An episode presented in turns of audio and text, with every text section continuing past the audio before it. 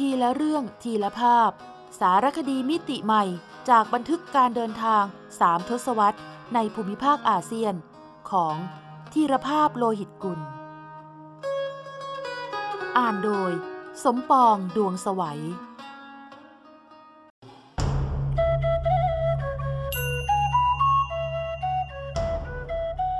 มนตราอาเซียน เปิดประตูใจ สู่การเรียนรู้วิถีวัฒนธรรมเพื่อนบ้าน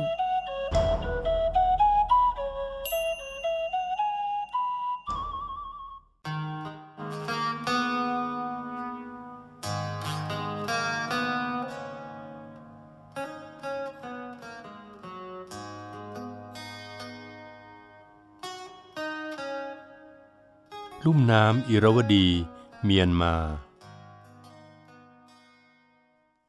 แสนเสียดาย ปราสาทเทพนิยายแห่งมันดาเล พระราชวังมันดาเลโรยอดีตอเรืองโรดแห่งราชธานีเดิมของพม่า แม้จะสร้างจำลองขึ้นมาใหม่ บนพื้นที่เดิมที่เคยถูกเพลิงเผาผลาญไปในสมัยสงครามโลกครั้งที่สอง แต่กระนั้นก็ยังงามสง่า ราวปราสาทในเทพนิยาย สีทองทา แม้ไม่อารามเท่า ปิดแผ่นทองของเดิม แต่ก็ยังเปล่งประกายยามต้องแสงตะวัน ทว่า สิ่งที่ค้างคาใจอาคันตุกะ ผู้ไปเยือนแทบทุกราย คือบนหลังคาปราสาทเทพนิยายนั้นทำไมต้องมีซุ้มสีขาว คล้ายป้อมยาม บ้างว่า คล้ายรังไก่ประดับไว้อย่างประดักประเดิด แสนจะขัดตาไม่น่าดูยิ่งนัก พระนิพนธ์เที่ยวเมืองพม่า ในสมเด็จพระเจ้าบรมวงศ์เธอ กรมพระยาดำรงราชานุภาพ อธิบายซุ้มรังไก่นี้ว่าสำหรับคนขึ้นไปนั่งประจำคอยเอากระสุนยิงไล่แรงมิให้มาจับบนหลังคาราชมนเทียน และมีไม้ไผ่ ทอดประจำไว้บนหลังคาเป็นทางคนขึ้น พิเคราะห์ดูก็ชอบกล ฉันได้สังเกตเห็นแต่แรกไปถึงว่า ที่เมืองพม่ามีแรงชุม ไปเมืองไหนก็เห็นมีฝูงแรงบินร่อนมิใคร่เว้นแต่ละวัน ครั้นไปเห็นว่าถึงต้องทำที่ให้คนนั่งยาม คอยไล่แรงอยู่บนหลังคา ก็ทำให้หวนลำลึกถึงความหลัง ครั้งฉันยังเป็นเสนาบดีกระทรวงมหาดไทย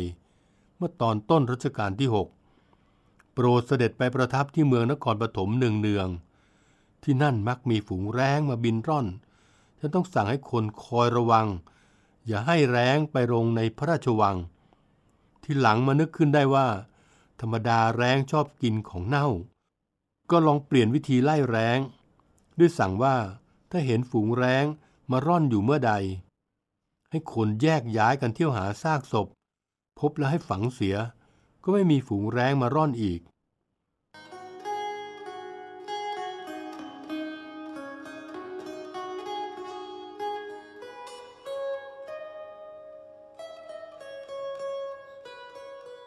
อย่างไรก็ตาม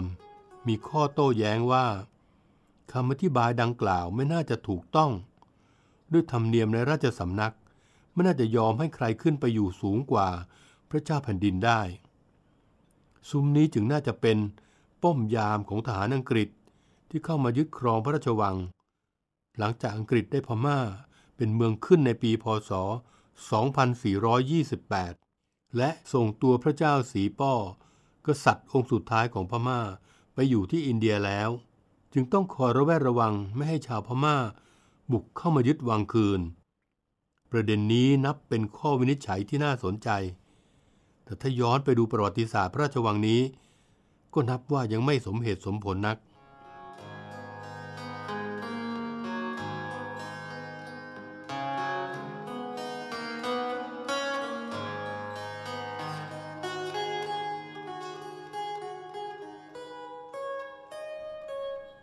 พุทธศักราช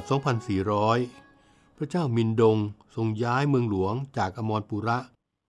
ซึ่งตั้งประชิดแม่น้ำอิรวดีจนเกินไป เสี่ยงต่อการถูกเรือรบของอังกฤษโจมตี จึงย้ายลึกเข้าไป 12 กิโลเมตร ณ เมืองมันเดเล แล้วส่งสร้างพระราชวังอันงดงามตระการตา ดังการจำลองเขาพระสุเมน ไว้ให้เป็นศูนย์กลางของโลกและจักรวาล ร่ำลือกันว่า เป็นพระราชวังที่วิริสมาราที่สุดในอุตสาคเนยามนั้นทว่าพระราชวังตั้งโดดเด่นอยู่ได้เพียง 28 ปี พม่าก็เสียเมืองให้อังกฤษ เจ้าอานิคมอังกฤษจึงยึดครองพระราชวังเป็นค่ายทหารนาน ราว 50 ปีเพราะสงครามโลกครั้งที่สองประทุขึ้น อังกฤษจำต้องถอนกำลังไปสู้รบกับเยอรมัน ในยุโรป กองทัพลูกพระอาทิตย์ฉวยโอกาสเข้ายึดครองพระราชวังแทน จนถึง พศ 2488 กองบินสัมพันธมิตรนำโดยอังกฤษ บุกโจมตีญี่ปุ่น แล้วทิ้งบอมใส่พระราชวังมันดาเล ราวกับทะเลเพลิง หมู่พระตำหนักและพระราชบัลลังก์ทองคำล้ำเลอค่ามอดไหม้เป็นจุน จากนั้นเมื่อพม่า ได้รับเอกราชในพศ 2491 พื้นที่พระราชวังมันดาเล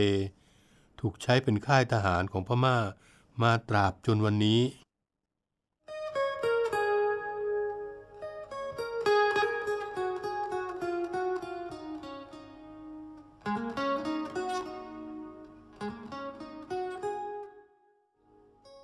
ครั้นพม่าเปิดประเทศรับนักท่องเที่ยว ในพศ 2538 จึงได้จำลองพระราชวังมันเดเลขึ้นมาใหม่ โดยใช้ภาพที่อังกฤษบันทึกไว้เป็นแม่แบบ ดังนั้น ถ้าซุ้มที่ดูแปลกปลอมดังกล่าวไม่ได้มีมาแต่เก่าก่อน หากแต่เป็นมรดกตกทอดสมัยอังกฤษ รัฐบาลทหารพม่า ซึ่งรังเกียจอังกฤษ และพยายามลบอิทธิพลอังกฤษออกไปจากลุ่มอีรวดีทุกวิถีทาง ก็ไม่มีเหตุผลใด ที่จะต้องจำลองซุ้มสีขาวเจ้าปัญหานี้ มาประดับไว้ให้บุตรร้าวใจอีก ที่สำคัญคือ ภายในพิพิธภัณฑ์สถานแห่งชาติกรุงย่างกุ้ง ซึ่งถือเป็นสถานที่แสดงเอกลักษณ์ ทางวัฒนธรรมของพม่า มีโมเดลขนาดย่อหนึ่งในสิบของพระราชวังมันเดเลจัดแสดงไว้ ก็ยังย่อซุ้มรังไก่ไล่แรงอวดโชว์ไว้อีกด้วย เป็นการยืนยันคำกล่าวของมกุเทศท้องถิ่น ชาวพม่าที่ว่า ในตำราพม่าก็ระบุว่า ซุ้มสีขาวนี้ มีไว้สำหรับยามขึ้นไปไล่แร้งกาที่เป็นสัตว์อัปมงคลตามคติคนโบราณ ยังมีอีกแนวคิดหนึ่งในการอธิบายเรื่องนี้ คือสันนิษฐานว่า อาจจะเป็นหอบูชานัดสิ่งศักดิ์สิทธิ์ที่ชาวพม่านับถือ รองลงมาจากพระพุทธเจ้า นัดคือวิญญาณศักดิ์สิทธิ์ของผู้ตายร้าย มีสถานะสูงกว่าผี แต่ต่ำกว่าเทวดา ถ้าพิจารณาจากกติความเชื่อของชาวพม่า ที่มีมาแต่สมัยผู้กามเมื่อราว 900 ปีก่อน ที่จะไม่วางตำแหน่งของนัดไม่สูงกว่าพระพุทธรูป ดังนั้น ข้อวินิจฉัยว่า ซุ้มสีขาวเป็นหอบูชานัด ก็ดูจะไม่สมเหตุสมผลเช่นกัน แต่ไม่ว่าซุ้มนี้จะมีไว้เพื่อการใด และอาจแลดูขัดเขินเมื่อมองจากระยะใกล้ ทว่าก็มิอาจบดบังความงามสง่า ดังปราสาทเทพนิยายของตัวพระราชวังแห่งนี้ เมื่อมองแบบองค์รวมจากระยะไกลได้ แต่ที่นอกกำแพงวัง มีวัดแห่งหนึ่งซึ่งชาวพม่าเรียก ชเวนันดอจอง แปลว่า วัดพระราชมนเทียนทอง เหตุเพราะเคยเป็นพระตำหนักทรงธรรม ในพระราชวังมันดาเล ที่พระเจ้ามินดงทรงประทับ นั่งสมาธิแล้วเสด็จสวรรคต จึงชะลอหรือย้ายออกมาถวายให้เป็นวัดเสียก่อน เลยรอดพ้นจากไฟไหม้สมัยสงครามโลก แม้วันนี้จะสุดโทรมไปตามกาลเวลาทว่า ก็ยังหลงเหลือร่องรอยอันวิจิตตาให้ประจักษ์ยิ่งมองก็ยิ่งแสนเสียดาย ว่าหากหมู่พระตำหนักนับร้อย ภายในพระราชวังองค์จริง ไม่ถูกเพลิงแห่งความโง่เขลาเผาผลาญไป ราชธานีสุดท้ายของลุ่มอิรวดีแดนทอง จะเปล่งประกายระยิบระยับจับใจเพียงใด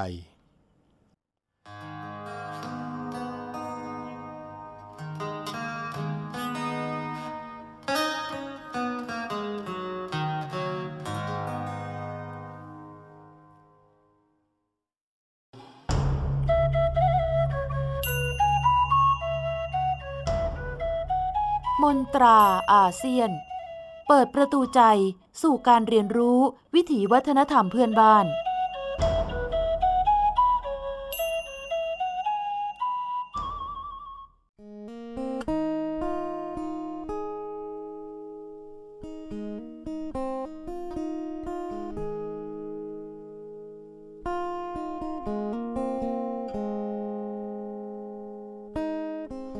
ลุ่มน้ำอิรวดีเมียนมา ตอนอินเลธาราแชงกรีล่าในใจฉัน เห็นทะเลสาบอินเลในรัฐฉานแล้ว ผมคิดถึงทะเลสาบเจนีวาในสวิตเซอร์แลนด์ เพราะแสงสุดท้ายที่ทอดทาเรือนพักกลางทะเลสาบ โดยมีฝูงนกนางนวลโบยบินเป็นฉากหน้า ในเย็นวันนั้น ช่างละไม้บรรยากาศยามเย็น ของชาเล่สวิสริมทะเลสาบเจนีวา ณเมืองเวเวที่เคยสัญจรไปถึง สมญานาม ลักเลมอง ที่แปลว่า ทะเลสาบอันนวลนุ่ม ดุดแพรไหมของเจนีวา ก็สมน้ำสมเนื้อดีกับอินเล แม้ใครได้มาเยือนแล้ว ไม่ถึงกับโยนตั๋วรถไฟเที่ยวกลับทิ้ง เหมือนชาวสวิตจากภาคเหนือ ที่ไปเห็นทะเลสาบเจนีวายุคแรก ๆ แล้วคลั่งไคล้ไหลหลงทว่า เพื่อนร่วมทางของผมแทบทุกคน ล้วนบ่นเสียดายว่าสองสามวันที่อินเลช่างน้อยนิด ถ้าเป็นไปได้ อยากอยู่ต่อสักสัปดาห์ หรือสักเดือน จิตใจคงสบาย หายเหนื่อย หายเครียดจากชีวิตที่เร่งรีบร้อนรน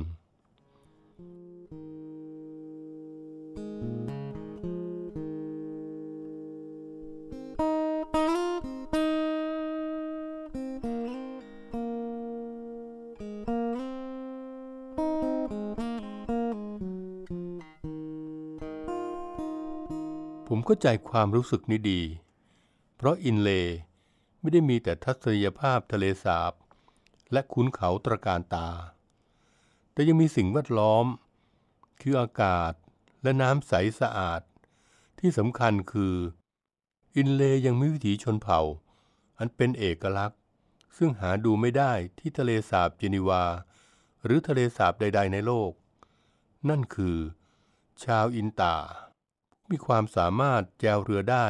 ทั้งด้วยมือและด้วยเท้า โดยเฉพาะการแจวด้วยเท้า หากใครคิดจะลองทำในเวลาสั้นๆ ก็มีหวังหัวขมำตกลงไปในน้ำเพราะชาวอินตา ยืนอยู่บนหัวเรือ หรือท้ายเรือด้วยเท้าข้างเดียว และใช้เท้าอีกข้างหนึ่งตวัดใบพายไป โดยใช้มือจับด้ามพายไว้ เป็นเสมือนเสาหลัก หรือจุดสมดุลกาย แลคล้ายการเริงระบำบัลเล่อยู่บนหัวเรือ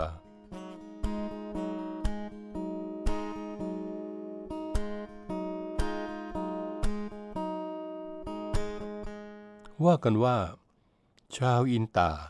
แจวเรือด้วยเท้าเป็นตั้งแต่ยังไม่รู้หนังสือ ผมเคยพบเด็กอินตาสักห้าหกขวบ แจวเรือลำยาวกว่าความสูงของตนเอง ไปด้วยเท้าอย่างแคล่วคล่อง แม้แต่พระเนน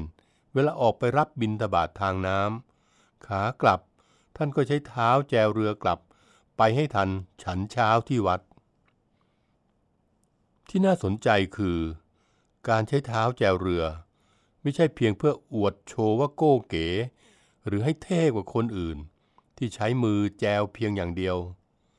แต่ความสามารถแจวเรือด้วยเท้า เป็นดังบทบันทึกบอกเล่าความเป็นมาของชนเผ่าอินตา ให้รู้ว่า บรรพชนของอินตาอพยพมาจากดินแดนอื่น เมื่อมาแล้วก็พยายามตั้งถิ่นฐานบ้านเรือน แต่อุปสรรคใหญ่ที่ผ่านพบ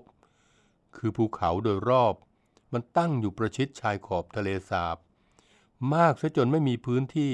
พอจะทำนา ปลูกข้าวเลี้ยงปากเลี้ยงท้อง หรือแม้บางจุด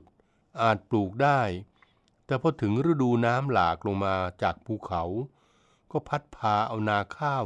เสียหายแต่ไม่มีอะไรเลวร้ายไปเสียหมด เพราะอินเลเป็นทะเลสาบ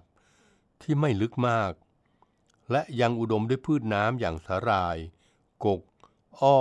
ผักตบชวา อีกทั้งดินโคลนในทะเลสาบก็คือหน้าดิน ริฮิวมัสอันอุดมสมบูรณ์ที่ไหลลงมาจากภูเขาบันดาลใจให้บรรพชนอินตา ลองเอาพืชน้ำมามัดรวมกันเป็นแพรแล้วตักดินโคลนในทะเลสาบ คลุมลงไปคล้ายเป็นแปลงผัก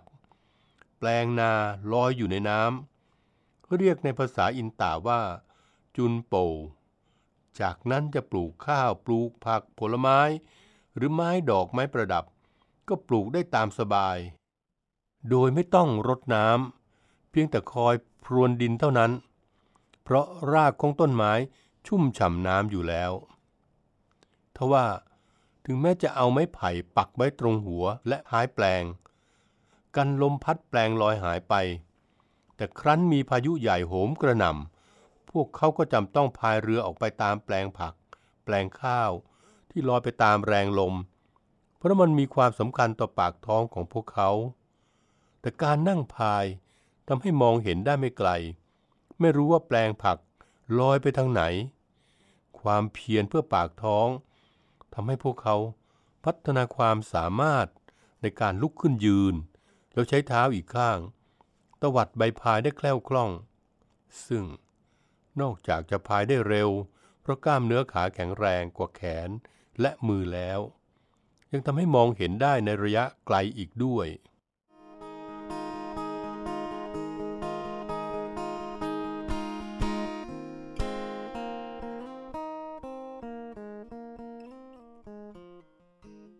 ตราบจนกระทั่งชุมชนอินตาขยายใหญ่ การทำแปลงนาและผักลอยน้ำหนาแน่นขึ้น จนลมพายุพัดก็ไม่สะทกสะเทือน กระทั่งไม่มีความจำเป็นต้องแจวเรือ ไปตามแปลงผักเหมือนในอดีต แต่ความสามารถแจวเรือด้วยเท้า ก็ซึมซับเข้าไปเป็นส่วนหนึ่งของเลือดเนื้อและจิตวิญญาณแล้ว มันคือจิตวิญญาณของการต่อสู้ เพื่อปรับตัวให้เข้ากับธรรมชาติได้ อย่างประนีประนอมและสมานฉันท์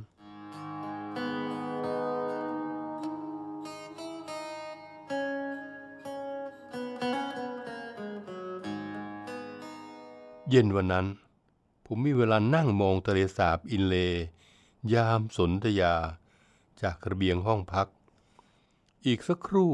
ผมจะไปร่วมสังสรรค์วันปีใหม่ กับเพื่อนร่วมทางจากหลากหลายอาชีพ เรานัดกันแต่งตัวด้วยชุดชนชาวพื้นถิ่นของอินเลและพม่า แล้วมีการประกวดประชันกันสนุกสนุกๆชวนให้หวนคิดถึงวันนี้เมื่อ 20 ปีก่อน ที่ผมกับเพื่อนๆนักเขียนและช่างภาพ จากอนุสารอสท ภายใต้การนำของคุณดวงดาวสวรรณรังสี บรรณาธิการอสท ตำแหน่งในขณะนั้น เราต่างงัดเอาสโรง ผ้าถุงสิ้นแบบชาวมอญพม่า หรือไม่ก็เสื้อกางเกงแบบชาวไทยใหญ่ ไปจนกระทั่งเครื่องสมุนไพร ตะนาคา ที่แวะซื้อกันมาตลอดทางมาแต่งองค์ทรงเครื่อง เป็นเจเด็ดตะละแม่กุสุมาตะละแม่จันทรา ไปจนกระทั่งไขลูและสอพิญญา ตัวละครในวรรณกรรมผู้ชนะสิบทิศของยาขอบ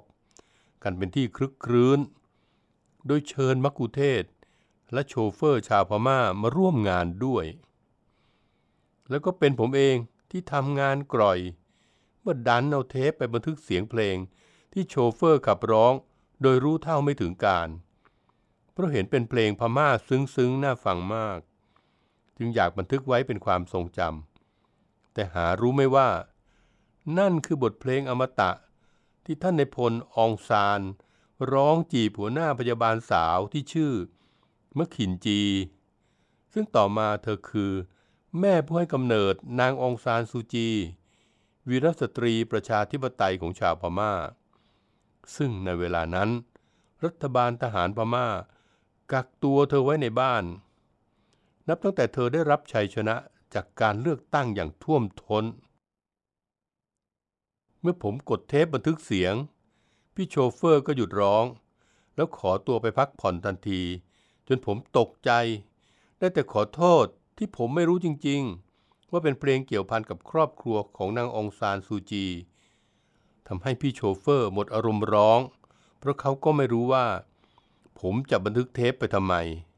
มันจะกลายเป็นหลักฐานมัดตัวเขาว่า มีใจฝักใฝ่นางซูจีหรือไม่ ขอโทษครับพี่ ขอโทษจากใจจริงคำขอโทษที่ทะเลสาบอินเลคืนนั้น ยังดังก้องอยู่ในโสตประสาทผม ไม่ว่ามันจะผ่านการเวลามาสักเพียงใดก็ตามทำให้ความเข้าใจและเห็นใจชาวพม่า เข้ามาแทนที่ความเครียดแค้น ชิงชังฝังหัวมานานว่า พม่าตีกรุงศรีอยุธยาแตกสองครั้งสองครา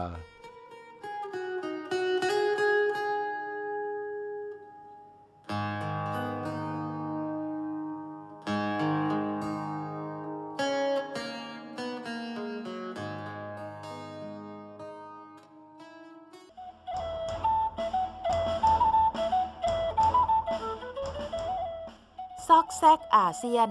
ทุกซอกทุกมุมของอาเซียนมีเรื่องราวที่ค้นหาได้ไม่รู้จบ โดย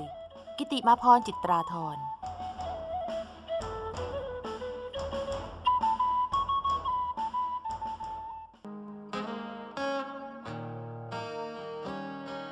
ใบหน้าแห่งบายน นอกเหนือจากความอลังการของมหาปราสาทนครวัดแล้วนะคะ ปฏิเสธไม่ได้ว่า พระพักหรือใบหน้าที่ประดับหมู่ปราง ทั้ง 54 ปรางของปราสาทบายนณใจกลางเมืองพระนครหลวง หรือนครธมเป็นอีกภาพที่ทำให้โลกจดจำประเทศกัมพูชา ปราสาทบายนเป็นปราสาทประจำรัชกาลพระเจ้าชัยวรมันที่ 7 วีรกษัตริย์ผู้ยิ่งใหญ่ในอุตสาคเน เมื่อราว 800 ปีก่อนค่ะ พระองค์ทรงเลื่อมใสในศาสนาพุทธนิกายมหายาน และทรงเชื่อว่า พระองค์เองเป็นอวตารหรือการแบ่งภาคมาเกิดของพระอวโลกิเตศวรพระโพธิสัตว์ แห่งความเมตตากรุณา แล้วแสดงออกถึงความเชื่อนั้น ด้วยการออกแบบประติมากรรมจำหลักหินเป็นรูปพระพักพระอวโลกิเตศวรขนาดใหญ่ 1.5ถึง2เมตร ประดับไว้ทั้ง 4 ทิศของทั้ง 54 ปราง รวมทั้งสิ้น 216 พระพักตร์432 พระเนตร เพ่งมองออกไปทุกทิศทุกทางค่ะ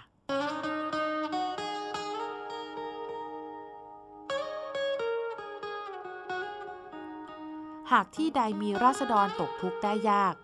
พระองค์จะทรงยื่นพระหัตถ์ไปบรรเทาแต่หากที่ใดซ่องสมคนที่คิดร้ายต่อแผ่นดิน ก็จะถูกกำจัดสิ้น พระอวโลกิเตศวรจึงเป็นสัญลักษณ์ของพระเดชและพระคุณที่พระองค์ทรงมีต่ออาณาราษฎร นับเป็นความชาญฉลาดของช่างสมัยโบราณนะคะ ในการที่ออกแบบสถาปัตยกรรม รับใช้พระราชอำนาจ แห่งวีรกษัตริย์ได้อย่างแยบยลไม่เหมือนใคร และไม่มีใครเหมือน จึงมีนักเดินทางจำนวนไม่น้อย ที่ตื่นตะลึง ในความยิ่งใหญ่ของมหาปราสาทนครวัด แต่หลงรักความแปลกแตกต่างของปราสาทบายนแห่งนครธมค่ะ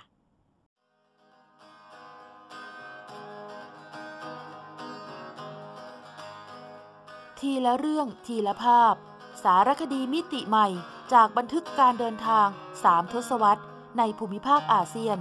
ของธีรภาพโลหิตกุล สร้างสารรค์ดนตรีโดย นิพนธ์เรียบเรียง และบุญชัย ชุนหรักโชต